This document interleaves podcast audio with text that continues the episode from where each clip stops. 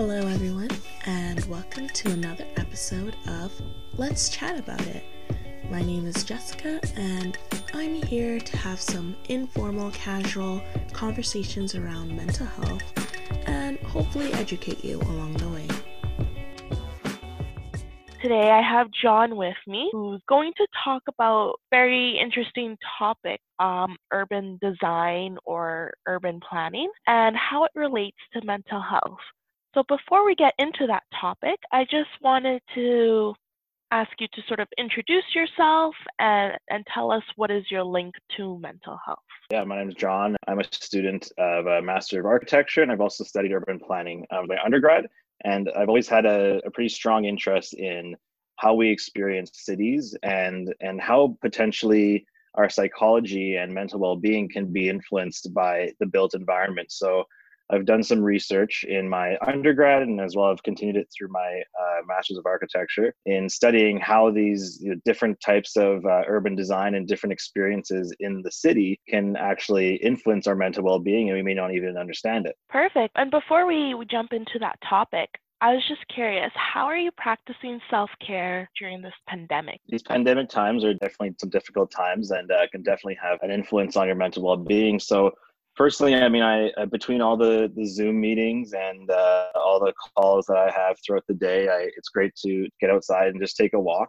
Mm-hmm. Um, I find that being able to go out and explore the city and just kind of uh, explore nature and, and take your mind off things and try to take a break from some of the stress that you might be experiencing, uh, you know, being being locked up at home and, and working. I think it's very important to uh, to kind of clear your mind and, and enjoy the, the, the built-in, the natural environment outside of your home. Mm-hmm. And I guess that also ties in really well with our topic too. It does, yeah. So I guess before we get started, what is urban design or urban planning? I don't know which term is more appropriate. Uh, they they kind of uh, get mixed up a bit, and they're they're similar. So uh, urban planning is uh, is you're studying the the development of the city and zoning and regulations, and basically understanding what gets built and where. And then urban design focuses more specifically on the design of sort of like streetscapes in cities and neighborhoods and everything kind of between the buildings that it kind of revolves around urban designs. For example, if you are walking down, you know, in, in a downtown and you are on the street, urban design kind of encapsulates the, the experience of on the, on the sidewalk, the buildings you see, the streetlights, uh, everything that kind of constitutes the built environment there could revolve around the concept of uh, urban design.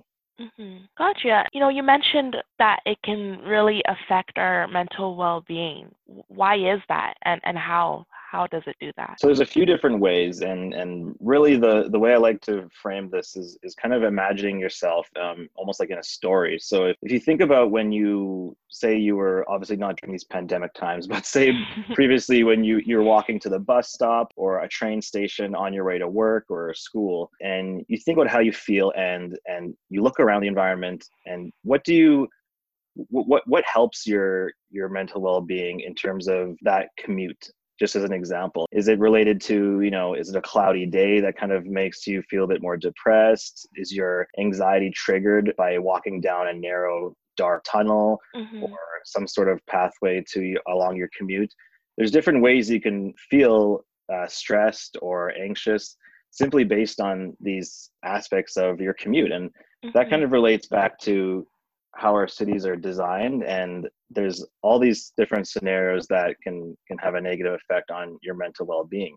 So the understanding the fact that in your commute, you can kind of experience these different urban environments, and some spaces might be darker or there may be poor wayfinding in terms of getting around the, the space. And it kind of makes you feel uh, a bit more depressed, and it can kind of trigger that poor mental well-being state uh, when you're simply commuting to school or work every day. And sometimes you realize it and you feel that way, such as myself, just because I'm aware of, you know, architecture mm-hmm. and urban design. But some people who, you know, don't really notice it as much and aren't aware of the different styles of urban design, they still kind of feel this sense because it's just kind of in the background. So they're yeah. walking down the street and they, they notice these kind of dark facades, or they, a lot of narrow pathways and sidewalks that are overcrowded.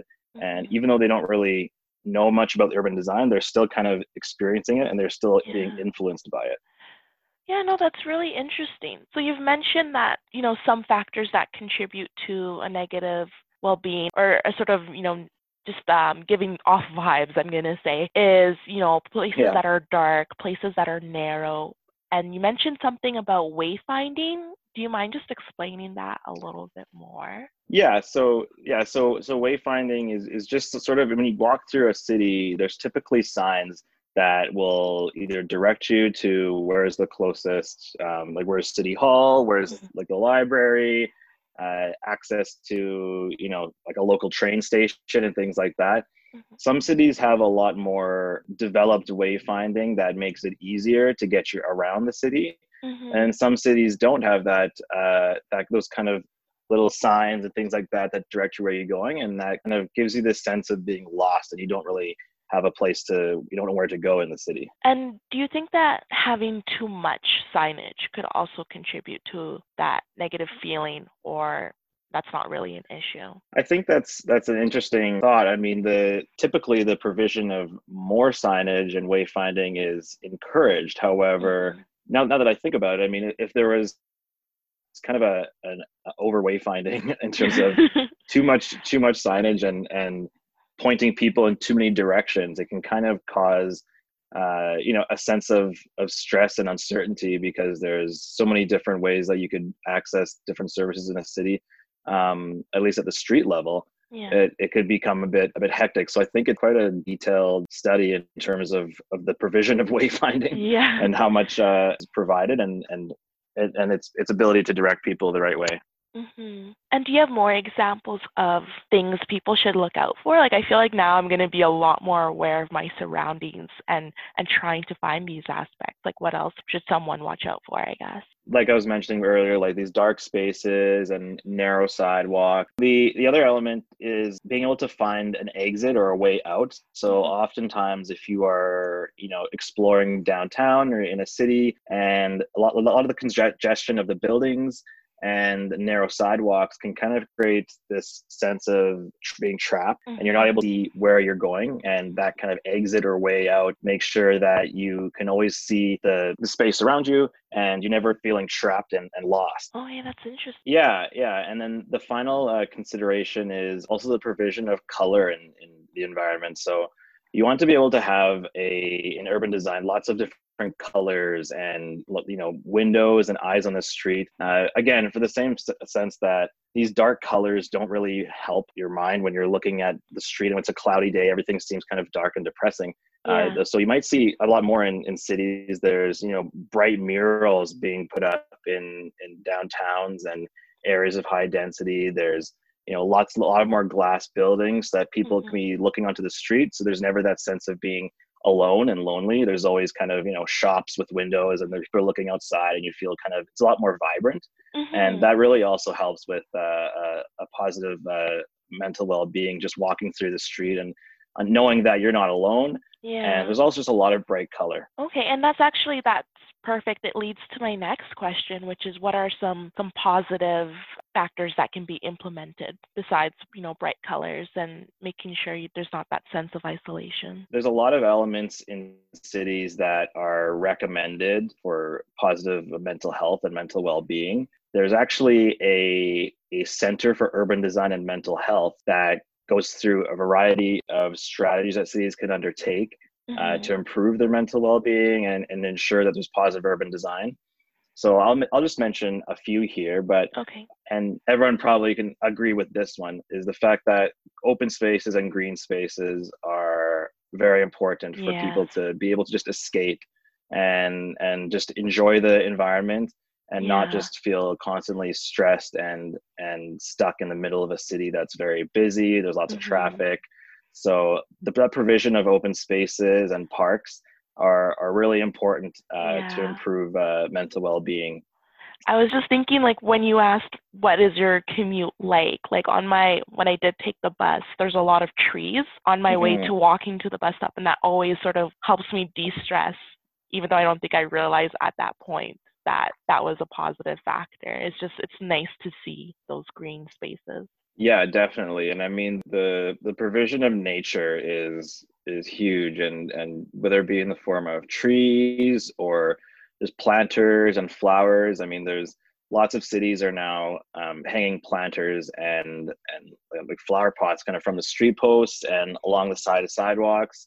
A lot of cities are also now starting to design patios that actually occupy part of the parking lanes. Mm-hmm. And that allows uh, an even more dynamic experience. When you're walking along the street, you're actually among company of people enjoying food or drinks on the street. Mm-hmm. And there's also those planters and trees, and it just pl- provides for a lot more um, activity and more vibrant uh, a kind of streetscape than, yeah. than a normal kind of sidewalk and curb and then roads and cars driving past you quickly and things like that. Mm-hmm. And another kind of key element is is really uh, designing spaces that promote that physical activity. And this goes back to, you know, my method of self-care during the pandemic, but yeah. uh, getting outside and, and ensuring you experience the environment and, you know, going for a run or getting some physical activity outside is is, is really great. And the only it, it makes it easier to do that in uh, cities where they actually have, you know, a, a lot of pathways and Uh, you know, safe ways to go cycling downtown or yeah. or wherever. It's it's it's a key element to ensure that that is doable, because, you know, in some cities or some neighborhoods, there may not have, you know, they may not have these, you know, elements and these infrastructure that makes it yeah. easier to simply go for a safe run. And, you know, having crosswalks that actually uh, are have lights that make that make you feel safe to cross without having to mm-hmm. uh, worry too much, and things like that, to ensure that people can can have that physical activity outdoors and yeah. making it easier so that people who maybe may not be comfortable just spending time outside are, um, can actually do so. Mm-hmm. And then the final thing I, I like to mention is really the the creating spaces that promote social activity interaction. And again, during these pandemic times, this is this is difficult, but mm-hmm. the the the encouraging social activity and interaction is really important. And it's been very difficult during the pandemic to, you know, remain, you know, interacting with with uh, with people um, at a safe distance. But having these these parks and spaces where where groups and uh, different populations, so it's it's kind of a space that's open for everyone. So especially like in a downtown where there's such a dynamic population, you know, very diverse. You want to be able to have spaces that welcome everybody and kind of yeah. in, in, you know, encourage this kind of social interaction with people from from all over. And I think it's it's important, and and spaces that people are are wanting to go and interact with other people and and don't feel that it's potentially unsafe, whether it be, you know, dark or, you know, very narrow, and, you know, those those kind of dark blind corners where you, you don't want to walk around because you don't know what's behind it. So mm-hmm. ensuring there's those strategies of making them safe is also uh, really important. And, you know, I've noticed that there's a lot of different measures that have been put in place during the pandemic, like, you know, like circles that indicate that this is the distance that you should be, or stickers, or like arrows of traffic flow. And so do you mm-hmm. think the design of these different social distancing reminders is also something that they really had to consider how to implement in order to not negatively impact people's well-being? Like, what are your thoughts on those? I think it's I think it's definitely important, because, I mean, some people are, you know, maybe not going outside as much because of the pandemic, and they don't want to risk, you know, coming in close contact with other people. So the you know providing these outdoor spaces that make it clear where, you know, some people can, one family can kind of congregate and then have that safe distance for someone else to congregate. It allows that ability for people to actually go out and still enjoy these outdoor spaces without the worry of potentially coming in close contact with with uh, other groups. So I think, you know, another strategy that's that I mentioned earlier was this the whole the patio thing. So oh yeah yeah. A lot of cities, you know, are are are ensuring that they have these patio spaces outside, just because, you know, being outside reduces that transmission. So it makes it easier and, and for people to still kind of enjoy being outdoors and, you know, having a, a snack or something outside. But by being outdoors, you can also distance easier uh, and you're not kind of trapped indoors. Mm-hmm. So a lot of a lot of cities have been passing um, bylaws and different uh, uh, permitting processes that allow patio spaces to be extended out kind of into the sidewalk and actually occupying the parking lanes, mm-hmm. especially because you know, during these pandemic times, lots of people are working at home, and there is uh, there's there's a lot more open parking spaces, you know, in downtown. So they can utilize these street parking as actual patio space, and and by expanding outside, it gives a, more of opportunity and more space for people to uh, enjoy the street rather than being forced to to be indoors. Mm-hmm. Okay, so I took a S O S class one year, and our prof briefly mentioned something called, I think, C P T E D. Yeah. Yes. And I was just thinking about that, how they purposely design neighborhoods to be sort of hard to navigate, hard to get in and out. And uh, so I was just thinking, like, what are your thoughts on that versus downtown, where you, you want to make sure it's easy to get out? I guess my overall arching question is, what are the different considerations that go into, say, the suburbs and that go into downtown, and how do those different considerations impact people's well-being? So if anyone isn't aware, C P T E D is uh, the, is crime prevention through environmental design, um, and the it's very different um, in the suburbs versus downtown. I think the problem is that downtown and the kind of grid pattern of streets and everything in downtowns that's traditional and in, in almost every city you go to is really what is best. And then when you go into the suburbs, there's kind of a shift in priorities, where the idea is that people go home and they stay home and they stay in their neighborhood and they don't really ever leave the neighborhood. So oftentimes you, you find, you know, suburban neighborhoods that do only have a couple entrances to them, and then it's very enclosed, and it prevents, you know, people from entering who maybe may not be a resident. But that's not the way that we can consider designing cities, because the, the fact is, to have a dynamic and vibrant city, you do want these kind of connections between different neighborhoods, and you want people to be able to access different areas of the city mm-hmm. without being um, restricted to one space. So in you compare that to a more, you know, a higher density like downtown area of a city, and you look at, you know, these strategies of crime prevention through environmental design, it might be kind of like I was mentioning before, the provision of, you know, more windows and shops along the streets. So rather than just having a blank wall along a sidewalk or like a loading dock or something, you have, you know, shops and, and services that are facing the street. So there's always kind of people walking along the sidewalk and going in and out of the shops and the different services, uh, rather than just a blank wall where there's nothing going on in the street. The sidewalk becomes relatively empty. Mm-hmm. And that's kind of something that you really want to encourage everywhere. I mean, in suburbs, it's a bit more difficult because, like I was saying, it's there is often that limited entry point.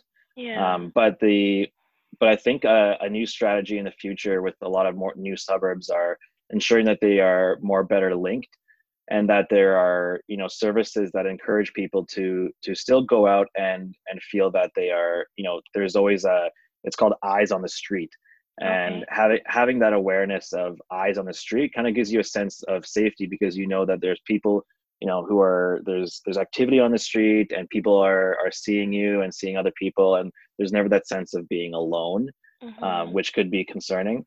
So even like if you look at su- certain suburbs, um, some houses actually have uh, those like verandas in the front.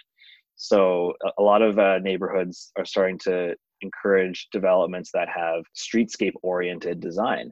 Oh. Where the the house, obviously it's it's facing the street like any other house, but it's different in that it has these kind of patios and balconies in the front of the house to encourage people to kind of socialize and and maybe just sit on their patio having lunch or something that's facing the street, so that when people are walking on the street, they know that there's activity and there's always that kind of eyes on the street element. Whereas, you know, a lot of typical suburban neighborhoods have houses that there's just a garage and there's a door and that's it. Yeah. And no one is really, you know, having activities on the street or on a patio that overlooks the street. So there's, if you're walking along that road, then you may feel that it's very quiet and, and not much activity is going on and no one is watching the streets. So you may feel that sense of uh, uns- being unsafe. Yeah. Or, you know, it's just that sense of loneliness that could be concerning. So those are some developments in downtowns and suburban neighborhoods that I think could really help with that. Mm-hmm. I had no idea that this much thought went into designing all these urban places. And so you mentioned that there's a Center for Urban Design and Mental Health. Is that the correct name? Yeah, yeah, yeah. There's a Center for Urban Design and Mental Health, yeah. When did that um, come into inception, if you know? It's it's relatively new. Um, mm-hmm. I mean, the whole the whole kind of topic is is relatively new. Um, so I mean, within the past five years, it's been really kind of taking off. Mm-hmm. The so back in twenty seventeen, the Public Health Agency of Canada actually released the Chief Public Health Officer's report on the state of public health in Canada, and it's basically an annual report um, that the Public Health Agency releases, and there's kind of like a theme every year. And um, for twenty seventeen, uh, was specifically focused on recommendations for designing our cities to encourage healthier lifestyles. Mm-hmm. And I feel like that kind of created a, put a bit of a, a spotlight on the fact that there's ways we can be healthy, both physically and mentally. You know, we can go out for an ex- exercise, or we can, you know, practice self-care and things like that. Mm-hmm. But there's also ways our cities can be improved to encourage that and kind of foster yeah. those. So there's there's been more of a focus now on that. Well, we can focus on our ourselves, but there's also an opportunity. What can our cities do for us to to make this easier? Mm-hmm. And and that that report kind of emphasized the fact that our cities can have an influence on on us. So yeah. From there, it's kind of it's kind of grown and, and looking into how there's so many elements, whether it be related to providing open spaces, like I've mentioned, or wider sidewalks, or making it easier to cycle through the city, that all have kind of a influence that it may be indirect, and you may not even realize it's influencing uh, yeah. your mental well-being. Um, but they are all uh, they're all great things to that could contribute positively to your your mental health, and they're definitely great for the for cities to consider. Yeah. And how difficult do you think it is to retroactively implement these measures in cities that are already like well well developed? Yeah, I think it's it's tough. Yeah, like yeah. cities, you know, a, a lot of cities have all these, you know, you know, streets are already built. You'd have to tear it up and and you know, widen a sidewalk, or you'd have to redesign a whole building's facade to make it more colorful or add windows.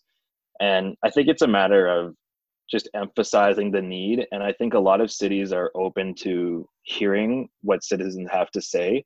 And I mean, if, if people understand what is beneficial to the city or the community, mm-hmm. they can go out and, and, you know, talk to their counselor and, and just get the, get the word out there and, and have it, uh, have it raised in council meetings and things like that. And yeah. what usually comes out of that um, are, are like pilot projects. So oftentimes, you know, it, it's a lot of money to make these changes to infrastructure and things in cities to encourage, uh, you know, better urban design.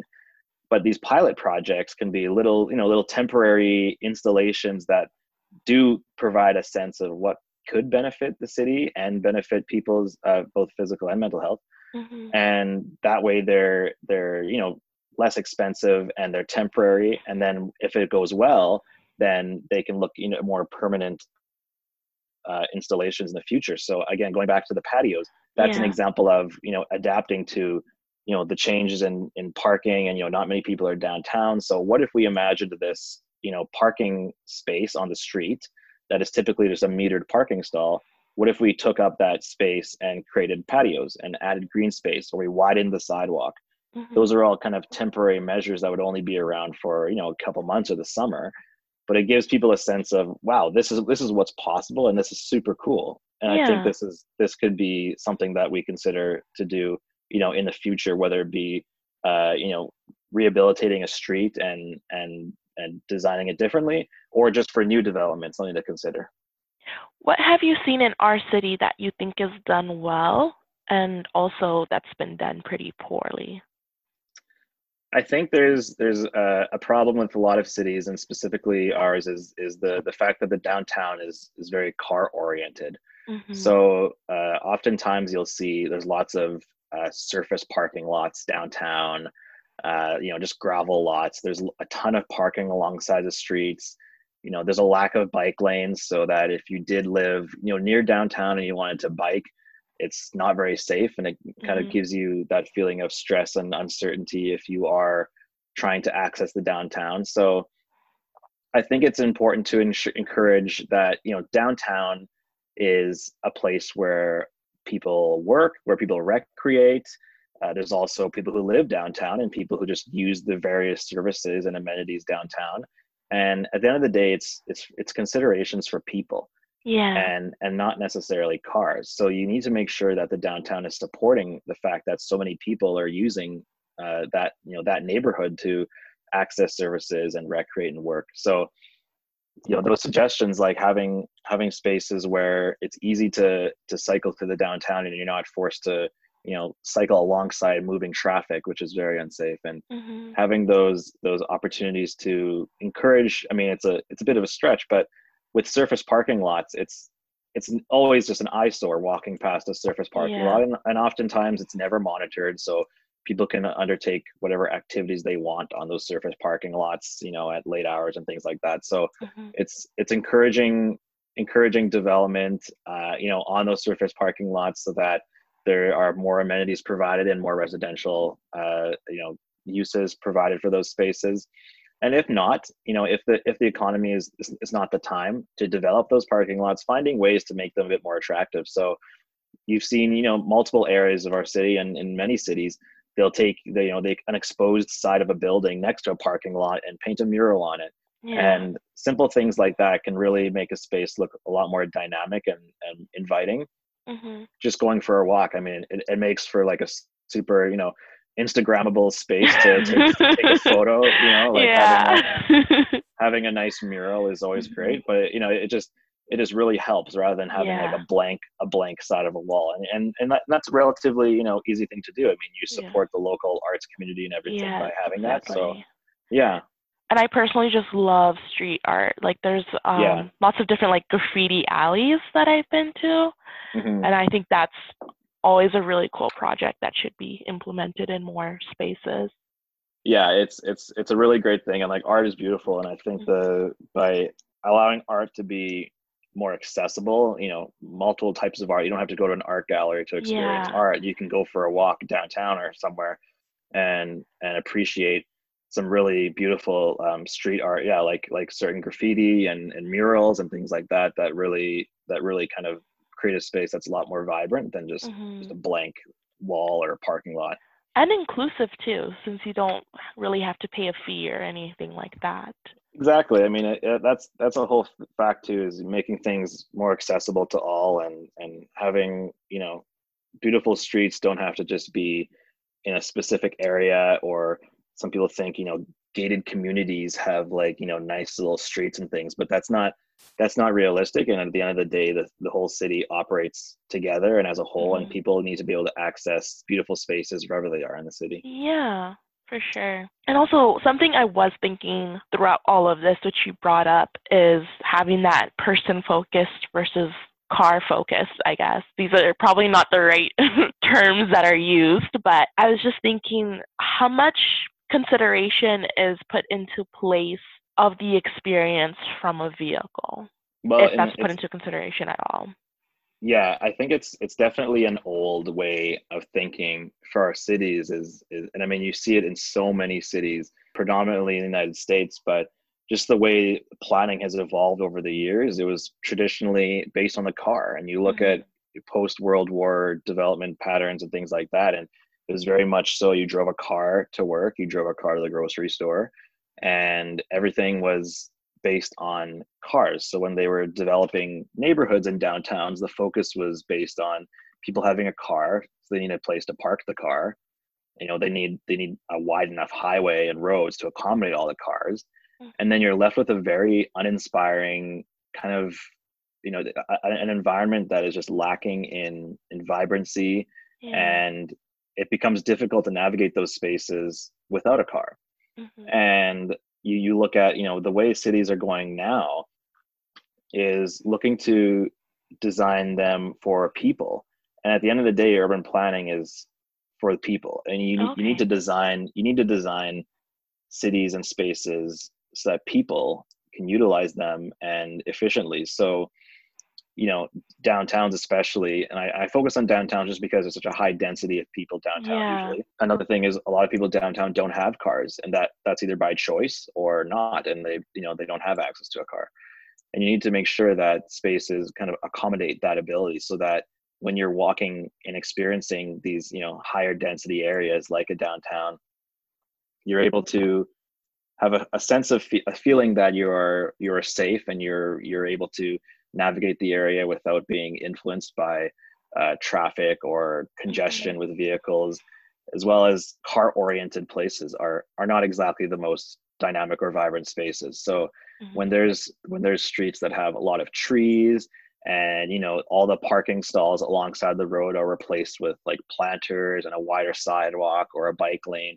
you can just imagine in your mind right now how much of a different experience it yeah. is walking along a street with that much vibrancy versus walking along a street with bustling vehicles, you know, splashing puddles on you or whatever. It's just, it's just like a completely different experience in the mm-hmm. city when you focus on you designing for the people. Yeah, I bet. Because I would say our city is pretty, it's pretty car orientated. Like if you don't have a car, it's very hard to get around. Mm-hmm. And so, yeah, no, that sort of scenery you brought up, it just it makes a lot of sense, and I can see how that can contribute to a positive or negative well-being. And and it also goes back to, I mean, it's it's a bit more of an indirect effect, but if we go back to the whole commute at the beginning and talking about what is your what is your experience when you're just on your commute, mm-hmm. even the, the provision of of transit and and accessible transportation throughout the city also has an effect on on your mental well-being. Yes. Because if you're if you're stuck in if you're stuck in traffic all morning because you're taking your car to work, that doesn't that doesn't help. And then if you're taking the bus or train and it takes you know hours to commute and it's very congested, you need to ensure that you know you're providing enough transit and and a suitable method of transit so that people can access different parts of the city stress-free and and make it easier so that and more accessible so that anyone can access it, and it yeah. doesn't become an additional sense of of of anxiety and depression when you're just trying to get to work or school yeah. on a normal day, and people experience that you know at least twice a day on the way there and on the way back. Mm-hmm. So yeah, no, when I tell you the stress the transit system here has brought me, oh my gosh, this one time I came early to the bus stop and mm. I was waiting. Five minutes goes by, ten minutes goes by, fifteen minutes goes by. I'm like, okay, at this point, I'm just waiting for the next bus. I yeah. keep waiting. Finally, like forty-five minutes later, two buses come. Like, I don't know what happened, but it was just so delayed. And I feel like because I'm not located very central, the mm-hmm. busing is either it's always late, it stops early in the day, and now they're mm. just canceling the bus route altogether. So it's just, I don't know, it's very, very frustrating. And so yeah. having a city that actually like thinks about their transit system and how to make it accessible to, to all folks would be super great. I like Montreal's transit system the best so far out of the yeah. places I've been. Yeah, there's there's definitely uh there's there's a happy mix between, you know, having buses and trains to to get people where they need to go, and it can be really difficult to find that balance because you know in a city there's so many different needs um of different people, mm-hmm. but really at the end of the day you need to you just need to ensure that that the transit system is accessible and that it it, it is efficient, because at the end of the day transit is a way to commute somewhere, yeah and if it's not efficient it creates a lot of stress on people, and it makes it hard to actually experience the city. And even if you're just, again, you're just going to work or going to school, your day starts out already in a negative state yeah. simply because of your commute. Mm-hmm. And it could easily kind of ruin your day. And all of a sudden you have a day where you're feeling, you know, you're feeling kind of stressed and depressed just because your commute to work and school was you know, awful, somewhat disastrous. yeah. And, and I mean, yeah, a whole other story. I mean, looking at yeah. cities that experience intense winters yeah. and how you go outside and everything is either, it's kind of gray and muddy and white yeah. and pure cold outside, and waiting for these services. And I mean, we can talk for, for hours about, you know, the differences in uh, cities that experience winters and how you need to make it more dynamic in the in the winter months where no one is really outside and everyone is, has kind of a, a state of depression when it's cold and no one's really experiencing the city as much.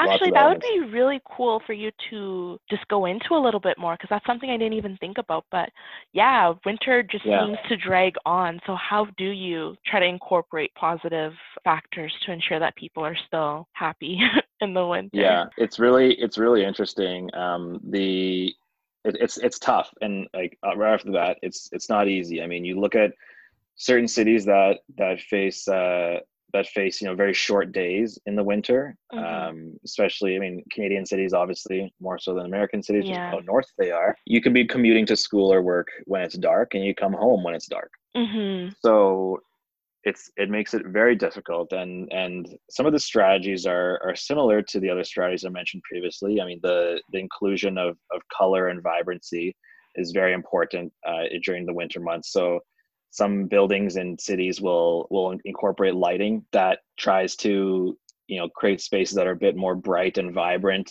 uh, e- even at night. And when I say at night, I just mean when it's dark, and that can yeah. be like four four thirty p.m. so so when you're you know if you're on your way to work or school and it's dark, having those you know the street lighting and like the lighting on buildings, brightening, uh, providing this kind of sense of of vibrancy really helps with those with those dark kind of those dark commutes in the winter months. Yeah.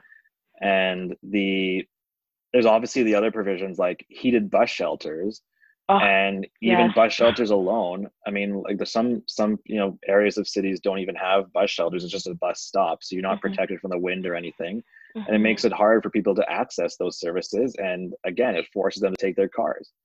And that's it's and then some people don't even have cars, yeah. so it, it makes it a bit harder to access transit that way as well. So providing you know shelters and things like that for for for transit really um, helps people to actually want to access those uh, transit services. And also, I mean, it, it's this is a, a, a more of a architecture related, but there's certain um, buildings that actually have strategies to encourage visitation during winter months. So, like I was mentioning, having um, A, a frontage onto the street that actually has you know services and windows and and opportunities to go into the building are are really important, because oftentimes in some downtowns it can create kind of like a wind tunnel effect in the winter, oh. and where there's lots of kind of buildings that don't have many openings and they're just kind of tall rectangular boxes close together, mm-hmm. they can actually create like a wind tunnel that blows down and makes it even colder on the street and, and less desirable to walk around. So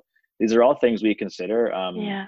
in, in designing buildings. And it's also something that some cities are, are spearheading. And there's certain cities uh, in, in the world. I mean, a lot of the uh, Nordic countries out in Europe have different winter city strategies that actually specifically outline ways that we could uh, you know, make cities more dynamic and vibrant in the winter months.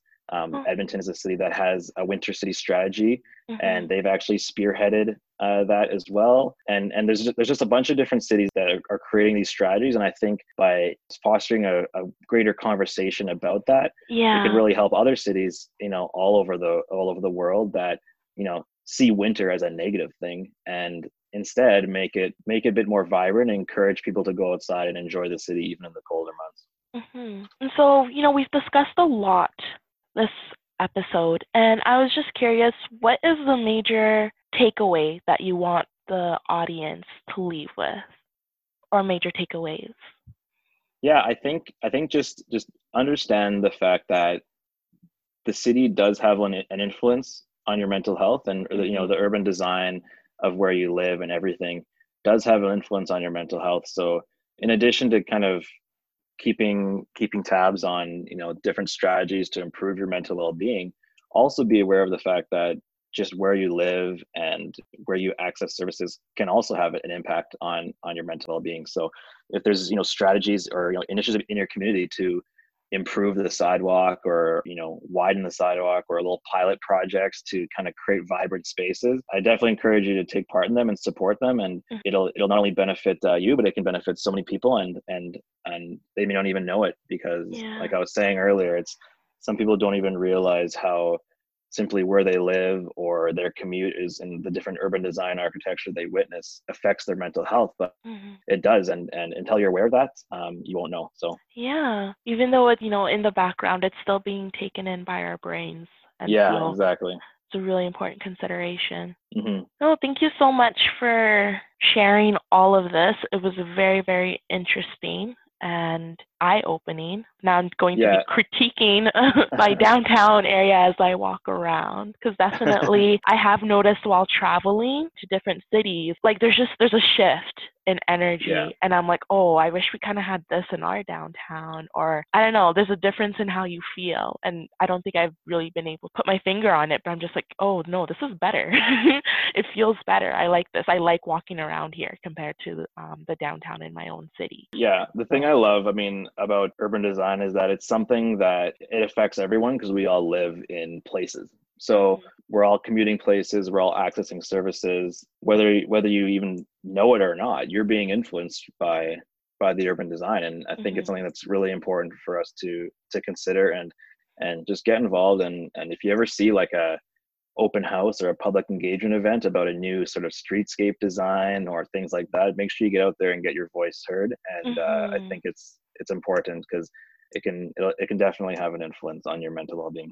Yeah, and actually that reminds me of a question that I was gonna pass your way. So you're in the industry, and I was just wondering, how willing are are folks in the industry to make these changes? Like, is there a bit of resistance? Are people more conservative, conservative, or would you say the majority are pretty supportive about making these considerations? I think the the majority are supportive. I think we we can all understand in the industry that these are these are important elements to consider, and, and I think it's something that we, we we're really starting to push a bit more mm-hmm. in uh, even like in education for, you know, planners and architects who are entering the field. But the the the push is to really kind of ensure that new projects consider these um, these changes for mm-hmm. urban design. And I think that there's a lot of strategies in terms of taking existing areas and existing streetscapes and improving them. Uh, and that's through those pilot projects and streetscape kind of rehabilitation, mm-hmm. where they, you know, they will dig up the whole street and then redo it with like wider sidewalks and trees and everything. Mm-hmm. And, and, but then there's also the new projects that come out, and you want to be able to ensure that those new projects actually consider those elements for, you know, ensuring, you know, vibrancy in the winter cities, as well as on any on any given day in the summer. Yeah. Um, I think it's just a matter of emphasizing the need. And I think that there's, you know, various cities have, you know, committees on council that will, you know, comment on the design, and they will make sure that these kind of aspects are being considered. Mm-hmm. Um, but at the end of the day, I mean, it, it also needs to be emphasized uh, just out to the, the private sector, because I mean, some the people who are actually uh, designing and building the buildings need to also be aware yeah. of uh, these facts. So in the actual design process, very early on, it needs to be a consideration that is made, and not just kind of something that's tossed in later during mm-hmm. the approval process. So, but I think it's, I think we're in a, we're going in a positive direction. And uh, as long as, as long as we uh, just keep emphasizing the need, I think we will start to see a lot, uh, a lot of better uh, developments and, and streetscapes that consider, you know, how, how urban design can influence the mental well-being. Thank you again. Thanks for coming on to this podcast and explaining this whole new world. yeah, I think, I yeah. think, I mean, at, at the end of the day, I think the value is just that, you know, there's a lot of typical areas of mental health that, you know, some people, you know, most people are kind of aware of. Yeah. And then it's like, okay, yeah, I'll learn more about it here and there. And then there's, there's also this aspect that's just like completely, you know, people don't even realize. I feel like even like even like myself, I mean, I being in this field, I I do notice these things, but even before, it's like you can be critical of like where you, you know, like where you live or your commute and things like that, and being like, oh man, like this street is so ugly, like, and stuff like that, and like that's how you vocalize it. But in yeah. reality, like in your head, you're also just kind of like just just the fact that you feel that way, you're also getting that sense of stress. If you have any questions or comments or what have you, definitely post them on Instagram, and I will bring them to John's attention, Instagram or Twitter, and hopefully you're okay. Sorry, I'm just like volunteering your time, but yeah, it's fine. if, it, if it does come up, I will pass them your way, just because this is a very interesting topic. I feel like I've learned so much. This is something I've never um, really considered before, even though, you know, I am really big on mental health and, you know, mental health advocacy. I've never considered just how much our environment can play a role, down to the signage and, and the colors, and you know the nature part, that kind of, that makes sense. That part I kind of clued in on early on in the game, mm-hmm. but everything else, that's really, really interesting. Yeah, no, thank you so much for having me, and I'm happy to uh, to highlight another area of mental health that's important. So uh, mm-hmm. hopefully it wasn't too much too much information.